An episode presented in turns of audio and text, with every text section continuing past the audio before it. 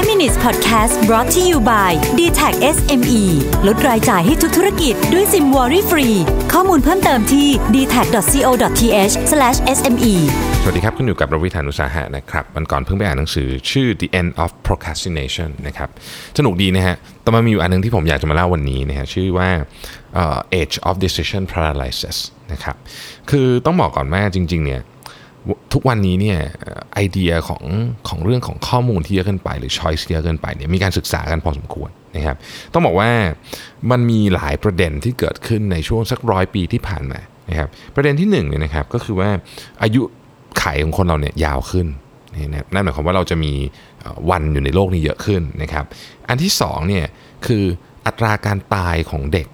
ลดลงอย่างมาก นะครับถ้าเกิดเราไปอ่านเรื่อง factfulness เราจะรู้เลยเรื่องนี้โอ้โหอัตราการตายของอัตราการเสียชีวิตของเด็กเนี่ยนะฮะลดลงอย่างมาก แล้วก็โรคระบาดร้ายแรงก็ลดลงนะครับมีแนวโน้มลดลงนะครับการเสียชีวิตจากความรุนแรงต่างๆ ก็ลดลงนะครับอันนี้รวมไปถึงความรุนแรงที่เป็นระดับอาชญากรรม หรือเป็นระดับสงคราม อันนี้พวกนี้ก็ลดลงนะฮะดังนั้นเนี่ยเราจึงเหมือนเหมือนกับว่าเราจะมีความสุขมากขึ้นนะครับ เรามีข้อมูล เยอะขึ้นเต็มไปหมดเลยนะหาข้อมูลอินเทอร์เน็ตได้เต็มไปหมดเลยนะครับเราสามารถเดินทางไปที่ไหนก็ได้โดยง่ายนะครับ แล้วก็เราเรามีการเชื่อมต่อกันผ่านโซเชียลมีเดียเรามีโทรศัพท์มือถือสมาร์ทโฟนที่ถ้าพูดกันถึงกำลังของการคำนวณแล้วเนี่ยทรงพลังกว่าซูเปอร์คอมพิวเตอร์เมื่อสัก 20 ปีที่แล้วอีกนะฮะแต่ว่าทั้งหมดทั้งมวลเนี้ยมันไม่ได้ทำให้เรามีความสุขขึ้นนะรายงานหลายฉบับก็ส่งมาตรงอ่ามีข้อข้อมูลตรงกันนะว่า คนในยุคนี้ไม่ได้มีความสุขกว่าคนเมื่อ 50 ปีที่แล้วทำไมถึงเป็นแบบนั้นทั้งๆที่จริงๆแล้วเนี่ยเรามีของทุกอย่างดีขึ้นหมดเลยนะครับเขาบอกว่าตอนนี้เนี่ย potential ที่มันเยอะขึ้นที่มันกว้างขึ้นเนี่ยมันเกิดไปทำให้เรามีตัวเลือกในชีวิตเยอะขึ้นนะฮะซึ่งจริงๆเนาะเดี๋ยวนี้เรามีตัวเลือกเยอะมากเลยนะครับจะดูหนัง Netflix สักเรื่องหนึ่งอย่างเงี้ยนะครับอย่างวันก่อนเนี่ยผมเข้าไปจะเรียนในคอร์ส ERA นะครับก็ search keyword อันหนึ่งขึ้นมาเขาปรากฏว่าโอ้โหมันเยอะไปหมดเลยคอร์สมันเต็มไปหมดเลยนะฮะ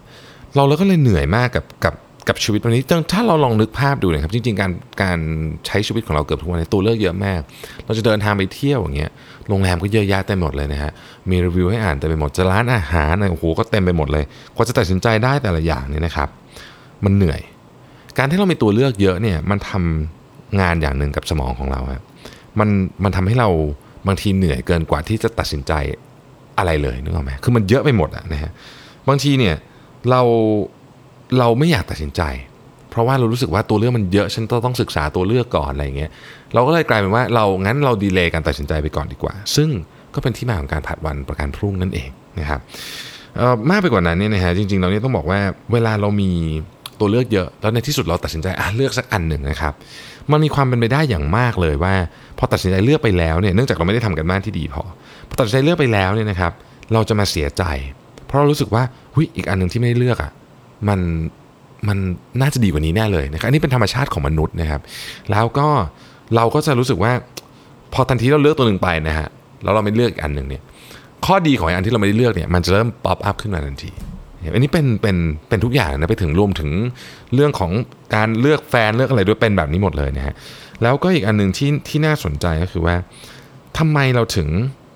ตกอยู่ในสถานการณ์ที่เรียกว่า decision paralysis นะครับไอไอเดียของมันคืออะไร ไอเดียของมันก็คือว่าเเวลาที่เราอยู่ใน decision paralysis เนี่ยมันมีวงจรอุบาทเกิดขึ้นนะครับ ก็คือพอเราพอเราพอเรารู้สึกตัดสินใจไม่ได้ใช่ไหมเราก็รู้สึกว่าเอ้ยเราใช้ชีวิตอยู่ไม่ไม่เต็มศักยภาพที่เรามีพอเราเป็นอย่างนั้นปุ๊บเราก็จะรู้สึกโกรธรู้สึกผิดนะครับแล้วเราก็จะยิ่งตัดสินใจยากเข้าไปอีกเขาน่าจะคิดเยอะไปอีกนะฮะช้อยส์มันก็วนไปวนมา ก็เลยเกิดการผัดวันประกันพรุ่งไป เพิ่มเติมอีกอันหนึ่งคือตอนนี้ในโลกของเราปัจจุบันเนี่ยมันมีข้อมูลที่คุณภาพต่ำเยอะมาก หรือข้อมูลที่เป็นความจริงครึ่งเดียว ข้อมูลเป็นเท็จเยอะมากนะครับวิลโรเจอร์สเนี่ยนะครับเคยพูดเลยว่า our problem isn't that we know too little our problem is that much of what we do know isn't true คือข้อมูลสิ่งที่เรารู้ทุกวันนี้เนี่ยมันไม่จริง นะครับเราต้องทำงานเยอะมากเลยในการที่จะเอาข้อมูลที่จริงกับไม่จริงออกมา นี่ก็เปลืองพลังงานของสมองแม่ข้อมูลทุกวันนี้เนี่ยมันมันต้องใช้ว่าอยู่ในสภาวะที่ chaos มากๆนะครับ ดังนั้นเนี่ยมันจึงมาส่งเสริมกันฮะ ส่งเสริม decision paralysis เนี่ยให้หนักขึ้นไปอีก เพราะว่าเราต้องมีการ นอกจากเราจะดูว่าเราอยากจะตัดสินใจเรื่องอะไรแล้วเนี่ย อีกขั้นตอนที่เราต้องการทำด้วยก็คือ เราต้องดูว่าข้อมูลอันนั้นเนี่ยมันจริงหรือไม่จริง นะครับการทำแบบนี้เนี่ยทำให้กระบวนการในการตัดสินใจของเรากระบวนการในเรื่องของแม้แต่พลังงานในการที่ใช้ไปเรื่องของออแรงบันดาลใจในการคิดเรื่องของ creativity เนี่ยลดลงหมดเลยนะครับ ดังนั้นเนี่ยสิ่งที่เรากำลังจะคุยอยู่ทุกวันนี้ก็คือว่าหลายครั้งเนี่ยนะครับ การมีช้อยส์เยอะเกินไปเนี่ยไม่ดี แล้วมันเป็นความจริงเรื่องหนึ่งด้วย เวลาเราจะทำอะไรให้กับลูกค้าเนี่ยช้อยส์เยอะเกินไปเนี่ยนะครับทำให้ลูกค้ารู้สึกว่าไม่อยากตัดสินใจแล้วบางทีไม่ซื้อของเอาใจดื้อๆอะไรเพราะรู้สึกว่ามันเยอะเกินไปอะอันนี้เป็นหนึ่งในวิธีคิดนะฮะใน